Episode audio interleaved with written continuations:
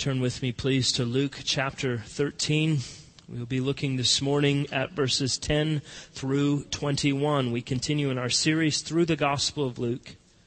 We're in Luke 13, 10 through 21. Our title of this morning's sermon is Kingdom Priorities, and our key words are kingdom, mustard, and leaven. Now, one of my favorite things to hear is when people tell me about the amazing benefits that all of the means that God has provided in their lives have had. And they tell me things like this. I was, I was reading in the scriptures and I was struck by a particular passage. And here's how it worked on me. Or, I have, I've been praying for years that the Lord would, would do this thing, and He has done it. I give Him praise for His provision and for answered prayer. Even just this past week, getting to hear things like, the word that was preached, it brought me under conviction, it led me to repentance, it restored my hope in our Savior. I love to see and experience new believers when they are baptized and the great satisfaction that lifts the hearts of God's people in that great ordinance. I love when we experience the communion we share with Christ and with one another when we participate in the Lord's Supper together.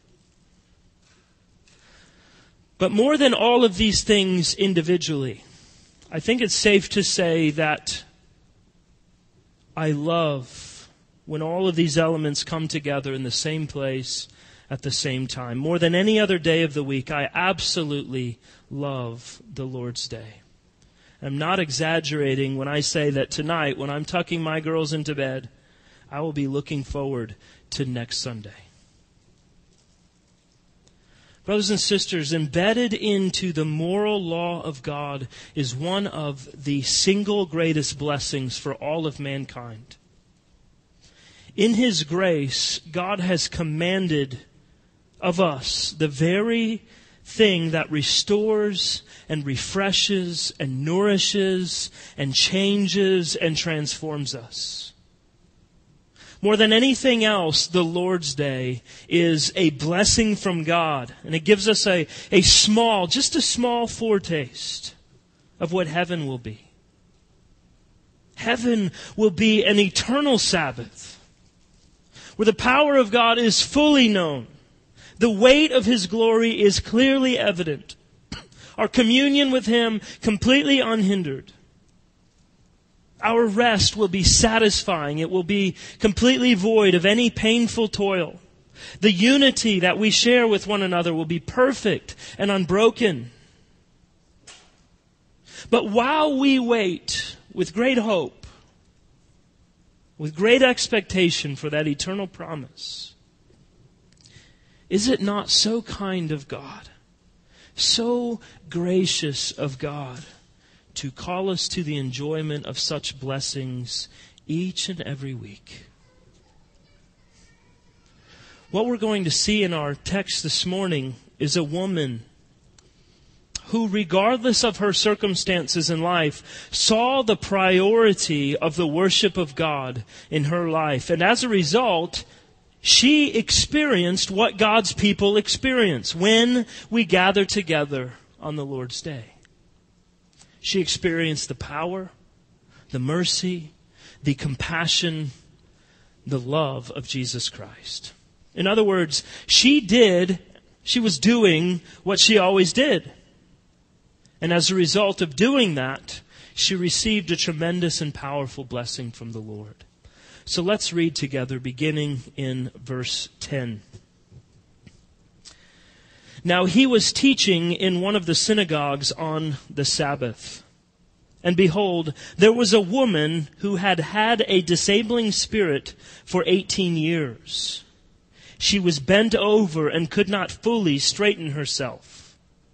When Jesus saw her, he called her over and said to her, Woman, you are freed from your disability. And he laid his hand on her and immediately she was made straight, and she glorified God.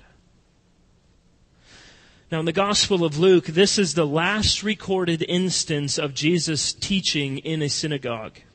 The first instance we saw was in Luke chapter 4 when Jesus was in his hometown of Nazareth. And this is a, a fitting reminder of Jesus' own words as to what he was seeking to do, what he was establishing when he was inaugurating his kingdom. If you recall in Luke 4, Jesus quoted from the prophet Isaiah when he was preaching. He said this, The Spirit of the Lord is upon me because he has anointed me to proclaim good news to the poor. He has sent me to proclaim liberty to the captives and recovering of sight to the blind, to set at liberty those who are oppressed, to proclaim the year of the Lord's favor.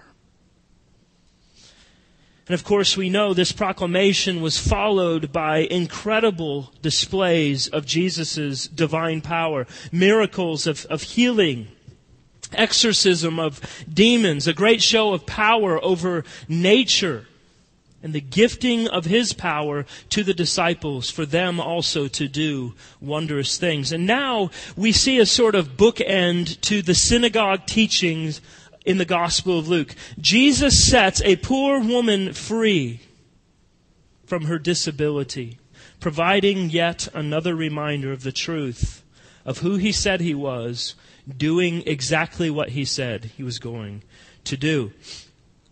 We see here in verse 11, this woman was most likely of little significance to her community. But all evidences point to the fact that she was no stranger to the gathering of God's people on the Sabbath day. She was given no special attention. It appears that she was minding her own business. She didn't come up to Jesus. She didn't ask him for his healing. She didn't cry out in pain. She wasn't writhing on the floor possessed by a demon. She was simply present in the synagogue to worship God, to hear teaching from the guest rabbi, and to experience the means of grace with other covenant believers as they gathered together. And for 18 years, we learn in verse 11, she was bent over in a manner that kept her from straightening her back. Her spine had fused together. She was hunched over. And day by day, for 18 years, she walked around with her eyes to the ground, only able to see what was around her by painfully turning her entire body to one side or the other. I think the wording from the New American Standard is very helpful here.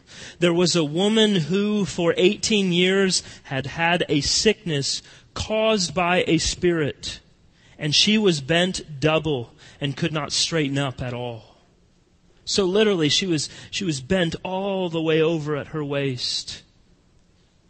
90 degrees bent. The, the ESV rendering here seems to imply that the woman had a disabling spirit, was able, either possessed by this spirit or being constantly attacked by a demon. But the New American Standard is most helpful here in conveying the sense of what Luke is writing. It says the woman 18 years ago had an encounter with a spirit that caused her to be disabled. She was struck by the Spirit and it caused her to be in her current condition. You see, this woman wasn't possessed. She simply had an encounter 18 years earlier. And as a result, she was bent double. She was hunched over. Not just a little bit. She wasn't afflicted with scoliosis or her spine was arched over. No, she was bent over at the waist. This was no normal disfigurement of the body. This was a very serious condition. But the woman gathered with the people of God. She was a normal participant in Sabbath worship.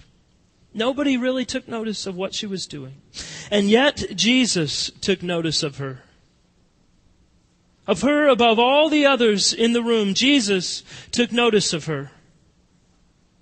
We see in verse 12, Jesus saw her and he called her over. And in response, that poor woman rose to his call. And she shuffled forward until her eyes rolled upward and she could barely see him from his feet. And she sees him standing above her and hears the words, Woman, you are set free from your infirmity.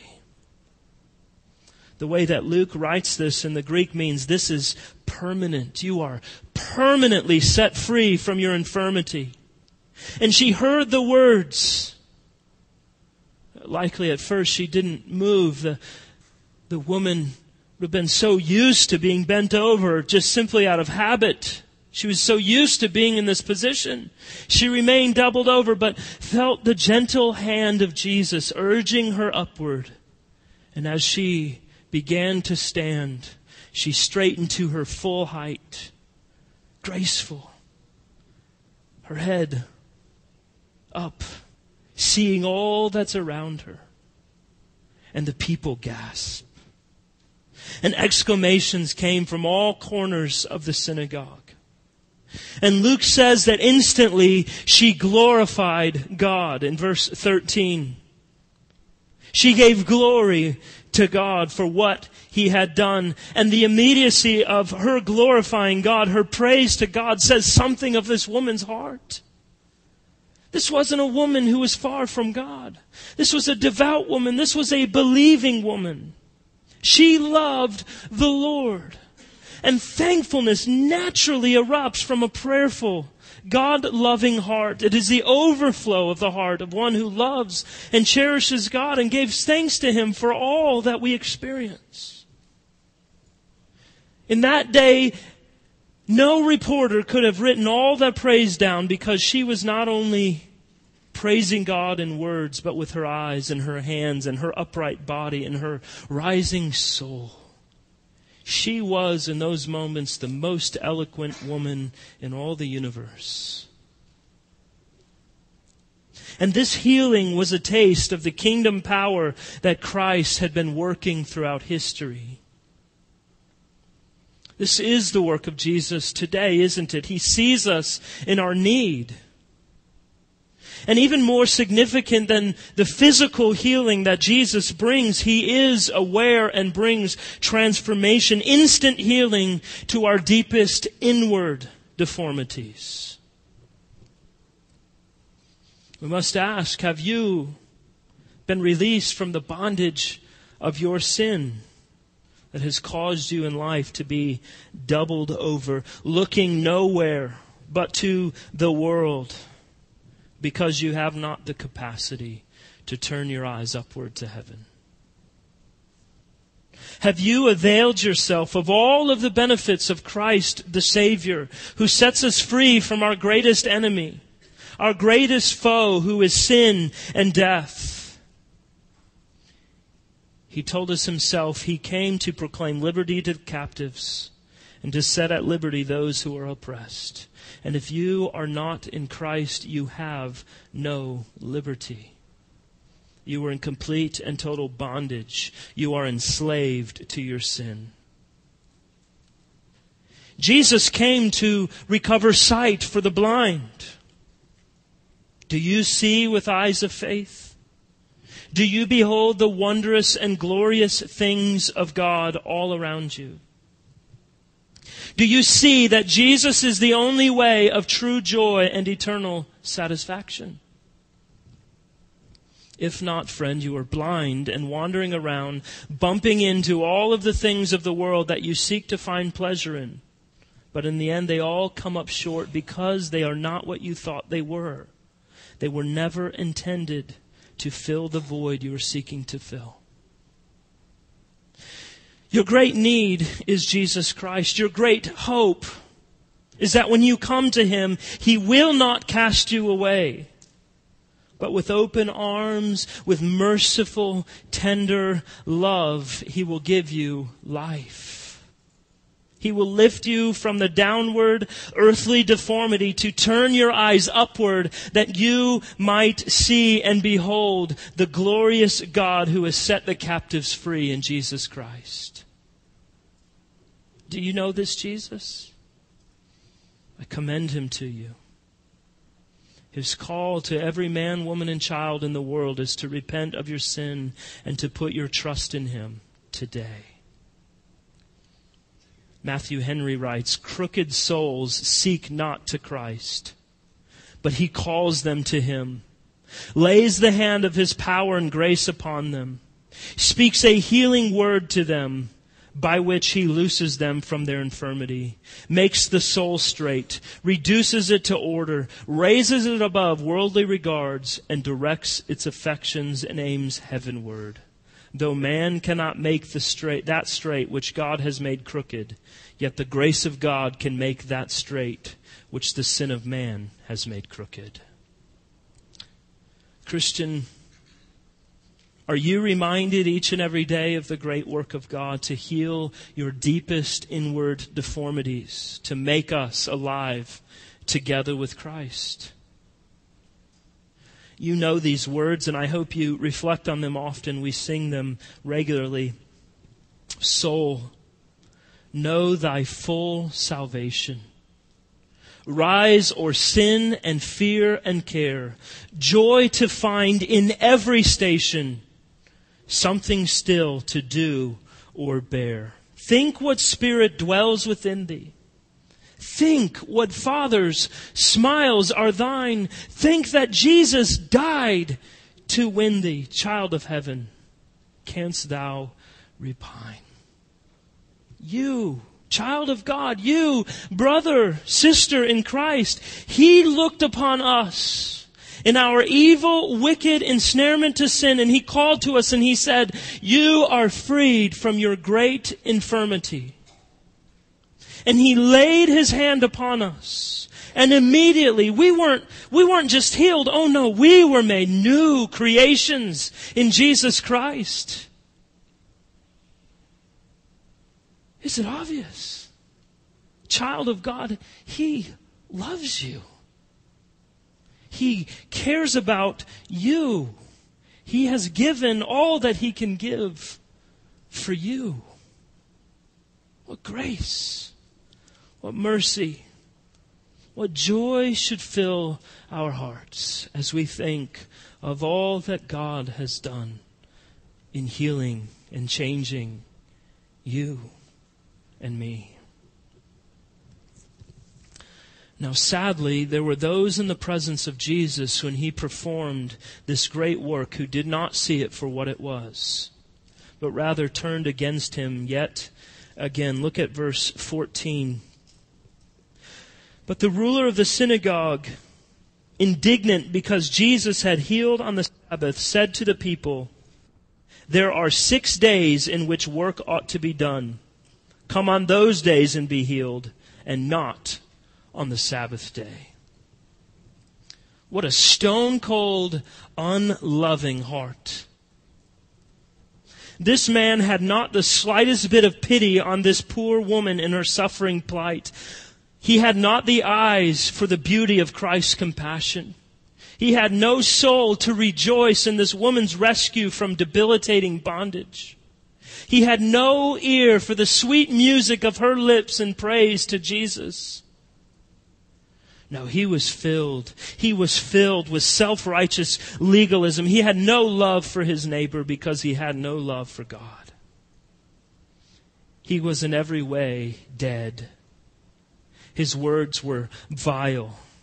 He thought himself to be a protector of the law of God. However, he was in direct violation of the law of God.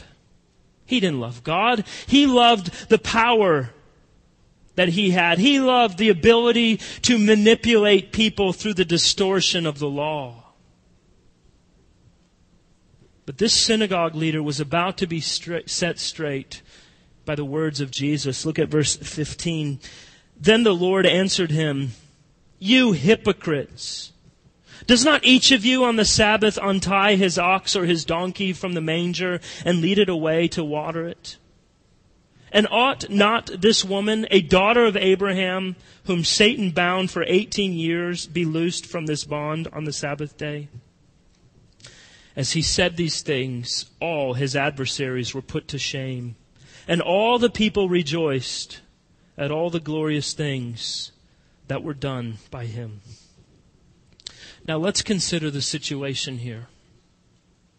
Did Jesus have great compassion on this woman? Oh, yes. Did Jesus love this woman? Absolutely.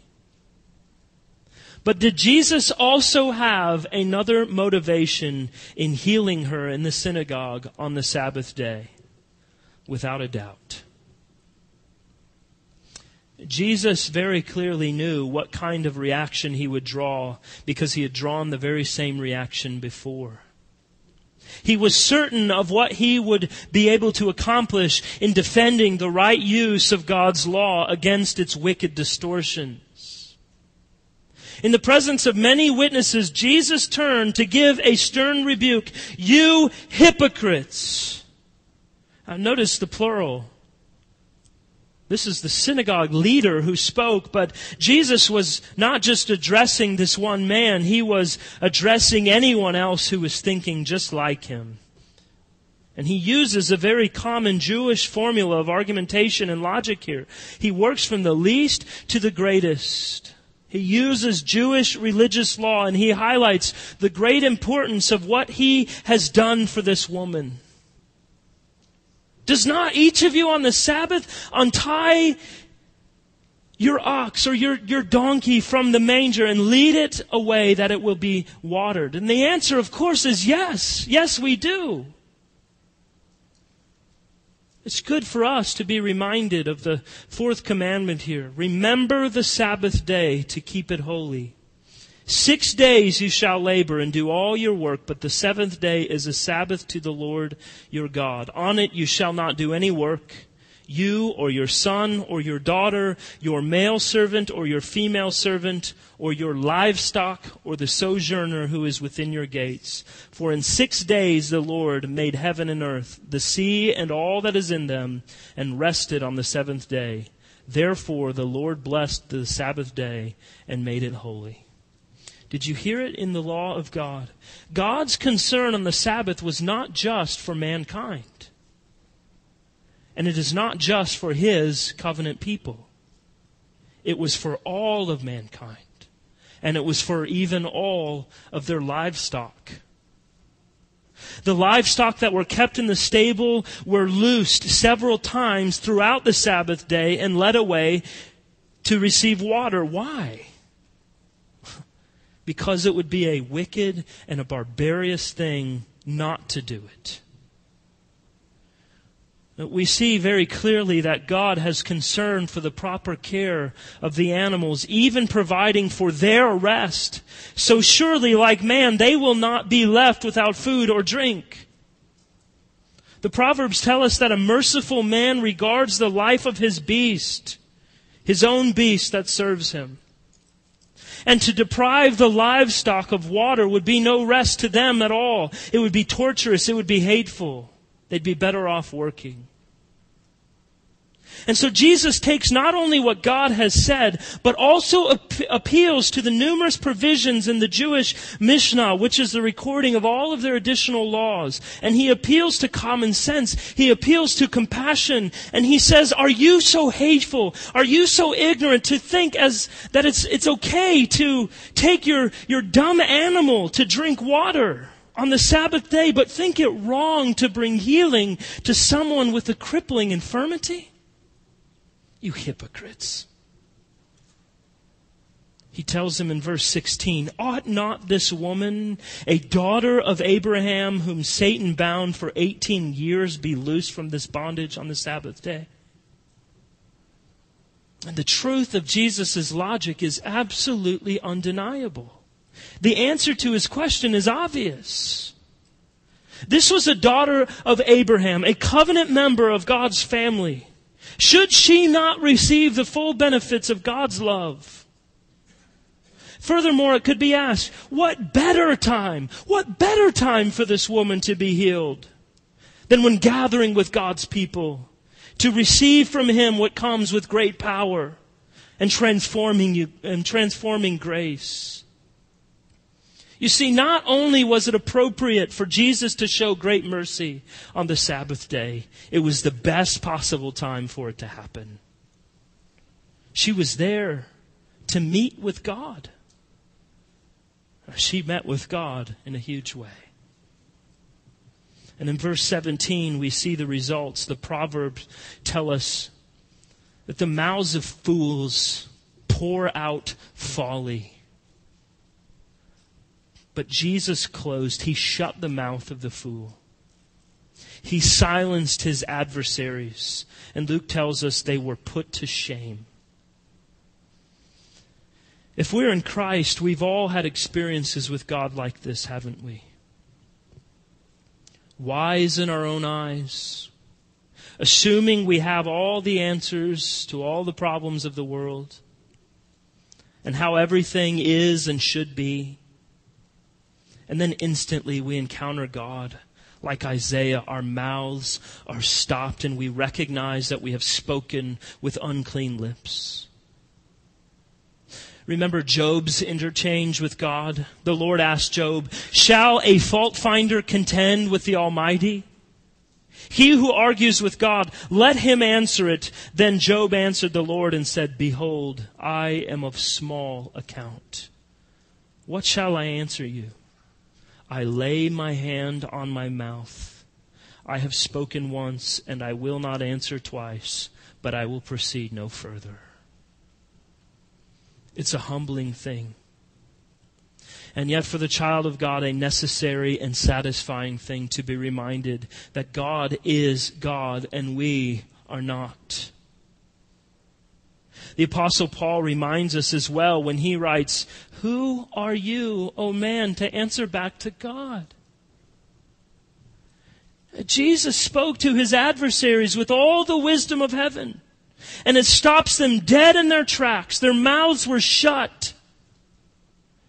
And all the other people rejoiced at what great and glorious things they had seen as Jesus had compassion and showed the mercy of God. Before we press on, I want us to reflect on what this means for us as men and women today. As husbands and wives, as brothers and sisters, as friends and neighbors.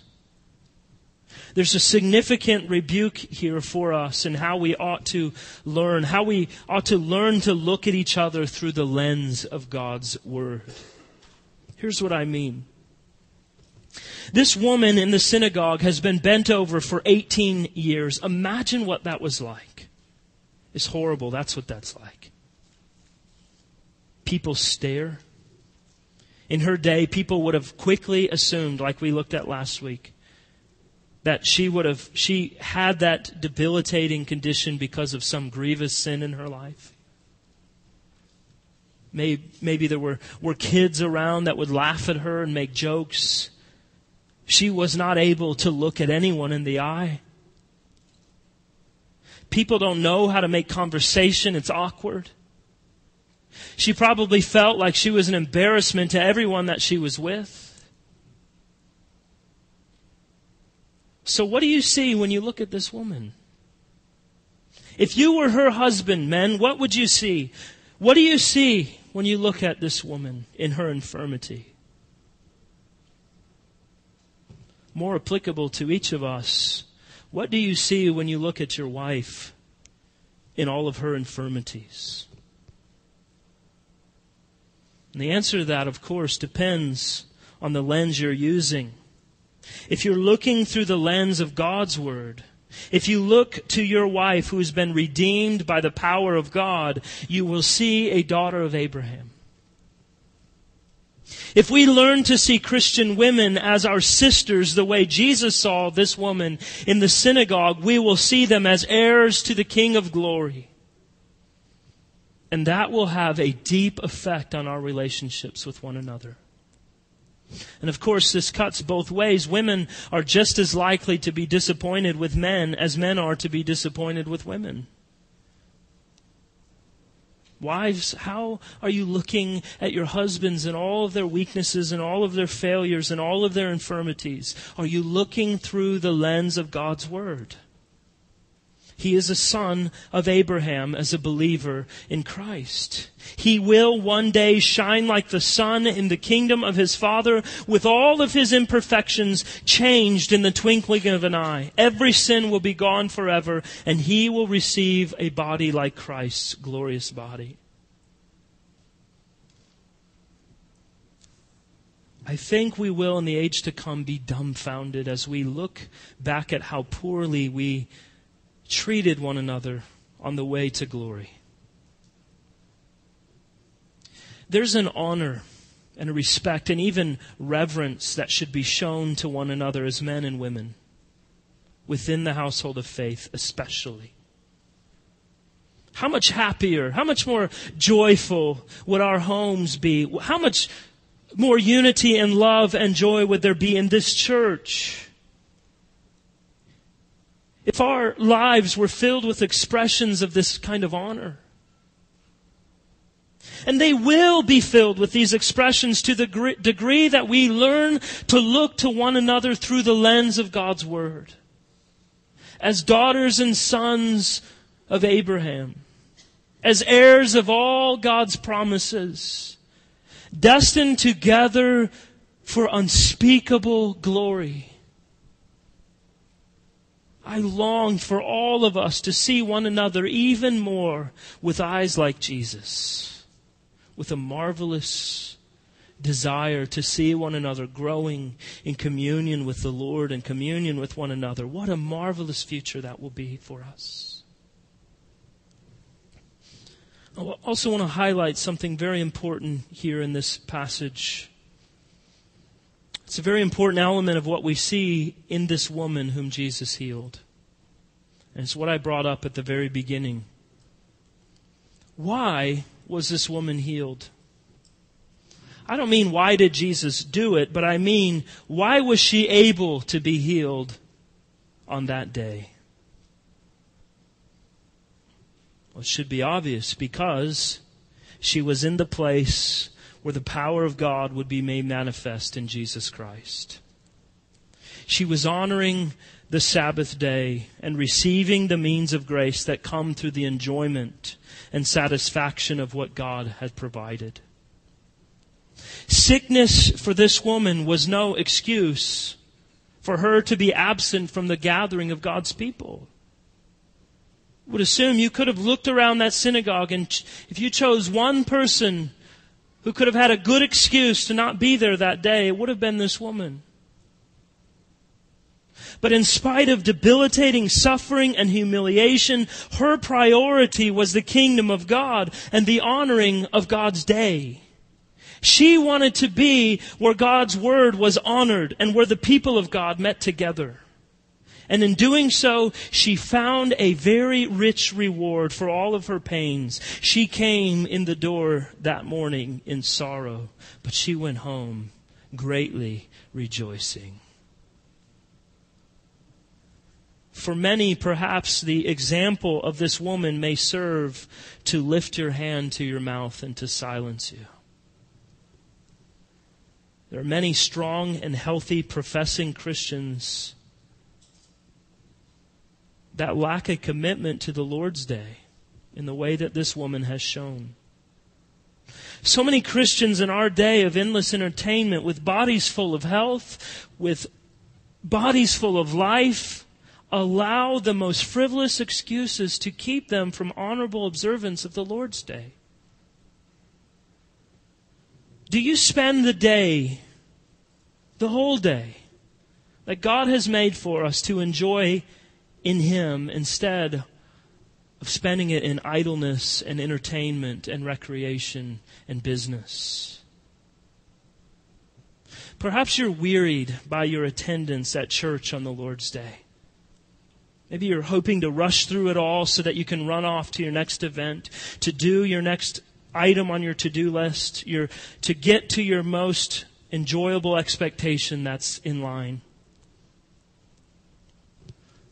Or do you say with the words of David, I was glad when they said to me, Let us go into the house of the Lord?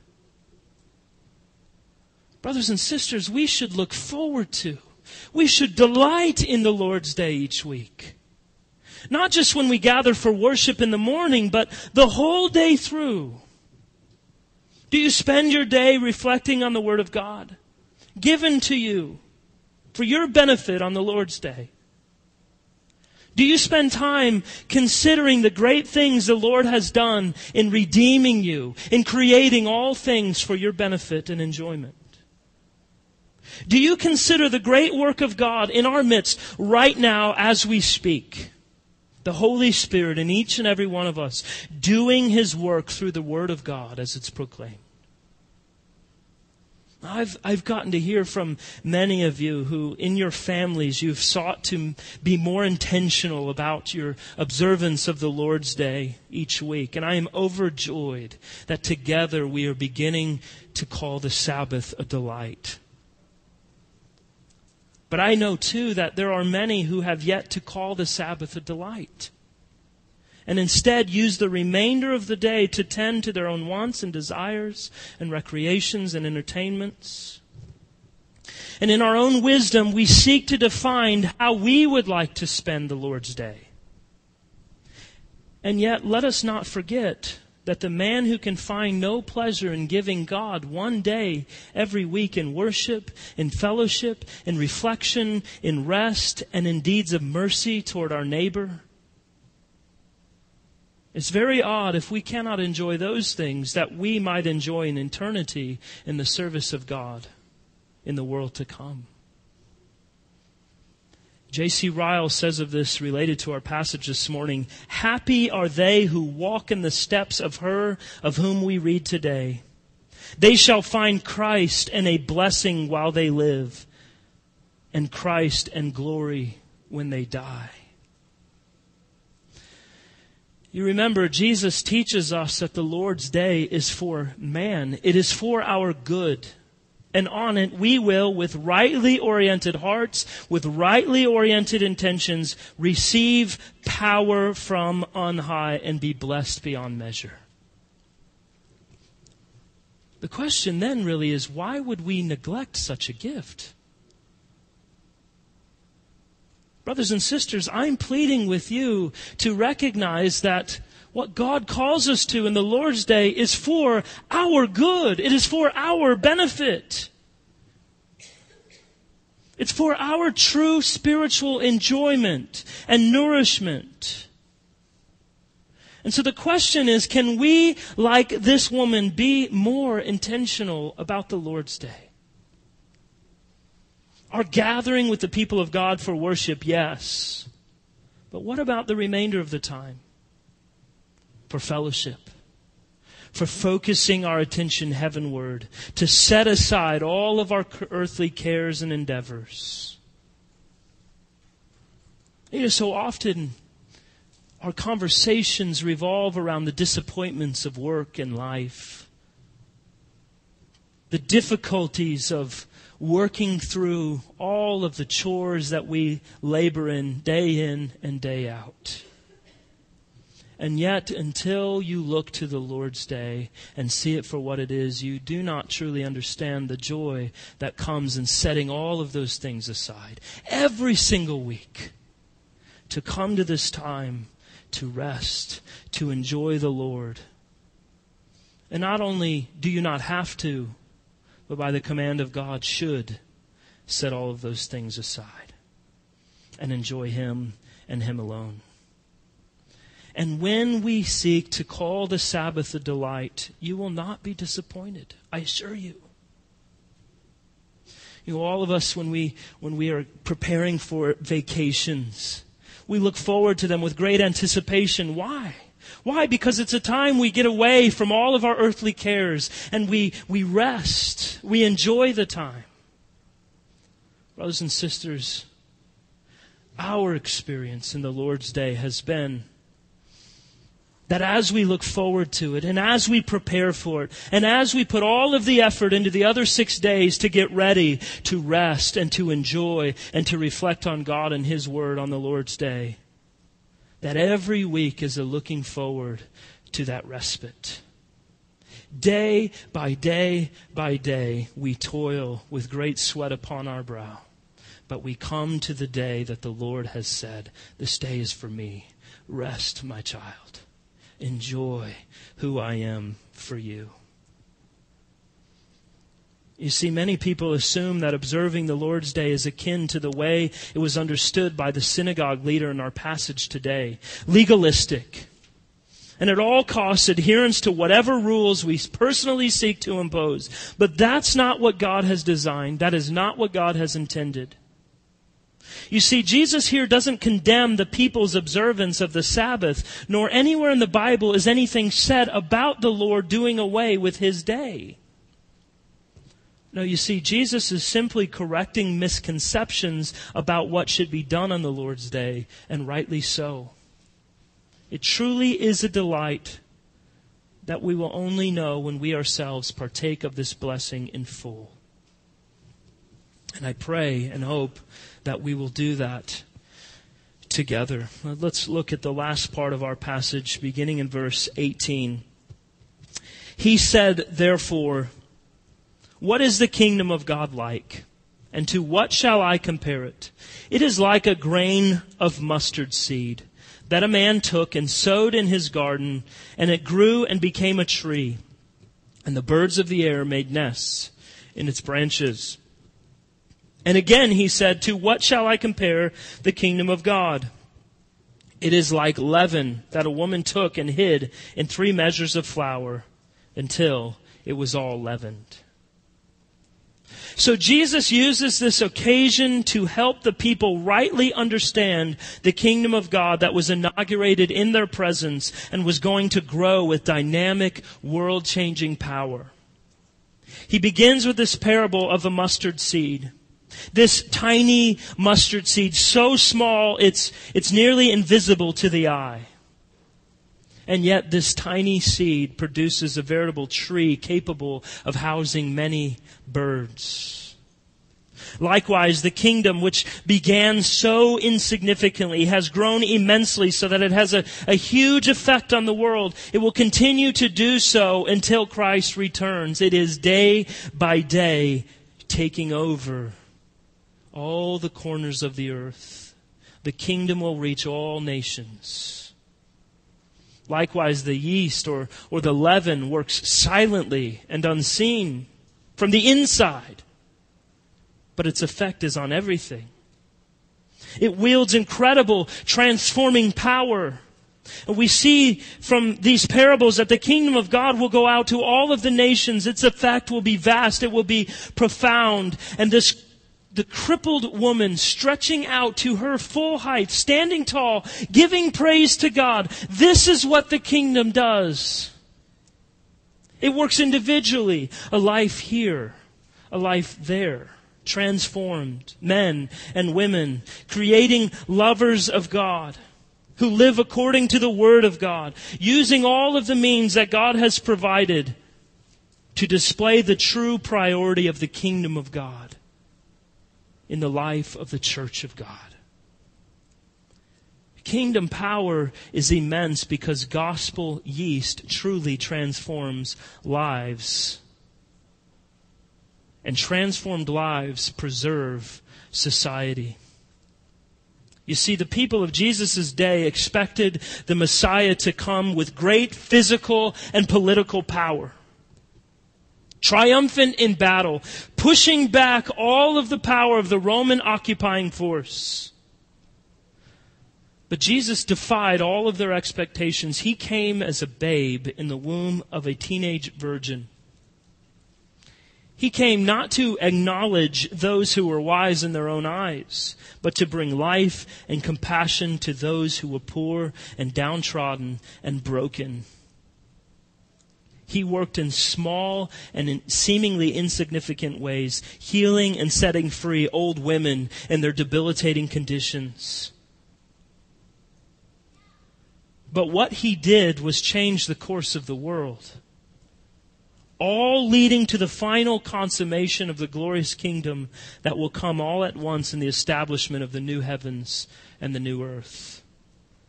And this is the power of the kingdom of God. Jesus sees us as we are, hunched over with our eyes to the world. And he has the power to say, You are set free. Let us not doubt that this mighty miracle of God to heal this poor woman was intended to supply hope and comfort to the sin diseased souls of the world. Christ can soften, soften hearts that are as hard as granite. He can bend stubborn wills which have for 18 years been set on self-pleasing, on sin, on the world. For some, hearts that have been set on self-pleasure for 30 years, for 50 years. God can straighten our will. He can enable sinners who've been long poring over earthly things to bring them to lift their eyes to the heavens and to see the kingdom of God, which may seem so small. It may seem so insignificant. But instead, it is full of power. It is full of grace. It is full of glory. Nothing is too difficult for the Lord. He can create. He can transform. He can renew. He can break down. He can build. He can quicken. And He can do it all with irresistible power. And He never changes. Brothers and sisters, hold on to this great truth and never let it go. May it be that we, as God's people, never despair about our own salvation. Our sins may be countless, and indeed they are. Our lives may have been long spent in worldliness and folly. Our youth may have been wasted in soul defiling excesses of what we, of which we are sorely ashamed. But are we willing to come to Christ and commit our souls to Him fully, completely? If so, there's hope. He can heal us thoroughly he can look to all of our sins and say, You are free. Let us never despair of our salvation so long as we are alive. So long as there is breath in our lungs, we have opportunity to give praise to God and to live for His glory. And if He were to lay His healing hand on those that we know that seem so desperate in their wickedness, but if God were to lay his hand upon them, in Jesus Christ, he can save to the uttermost. Perhaps you have relatives, you have friends, you have neighbors so far from God, seemingly helpless. Let us name them before the Lord night and day and cry out to Him on their behalf. Let us pray and not grow weary. And as we gather with the priority of the kingdom in our hearts together, seeing it worked out in our lives day by day, let us rejoice together in the bondage breaking, soul restoring work of Christ in the hearts of needy, broken people like us. And today, on the Lord's Day, let us reflect on that great work of God for us, His children and for all those in the world who he has yet to call into his fold and make new creations with us. Let's pray together. Father, we rejoice in the great work that you have done in sending Jesus Christ, your Son, to transform our hearts, to make us new creations in Christ and to set us free to live in obedience to your word with thankful, joyful hearts. Lord, we rejoice. We rejoice in your great work to straighten our crippled wills. All of us, Lord, at one time, some of us still, but all of us at one time wandered about the earth with our eyes looking only to the world, only to what the world has. And yet, by the power of the Holy Spirit, you were pleased to lift our eyes heavenward that we may see and behold the great work that is done by your hand in creating us in redeeming us and restoring us, and now in sanctifying us. And Lord, in our growth, in our sanctification, in our purposed pursuit of communion with you, I pray, God, that you would help us to make a greater priority of the means that you have provided in the Lord's day. Lord, may we enjoy and call the Sabbath a delight.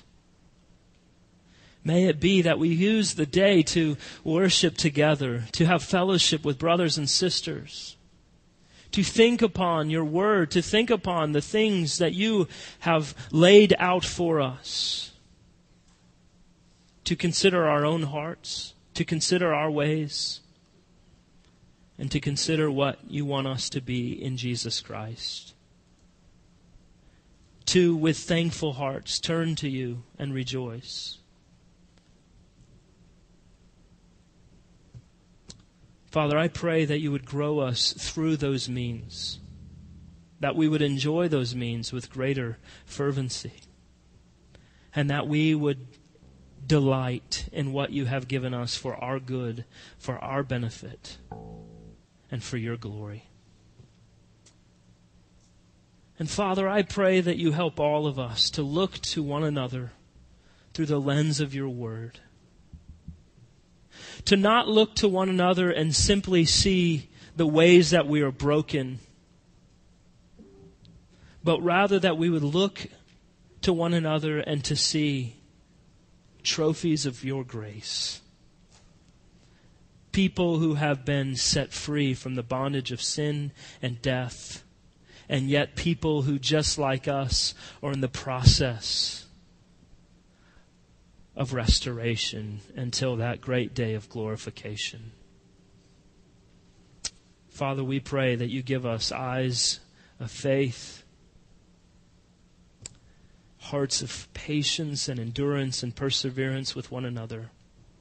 Increase our love, increase our compassion for one another, and may it be to your glory and for our great joy. And we ask all these things in Jesus' name. Amen.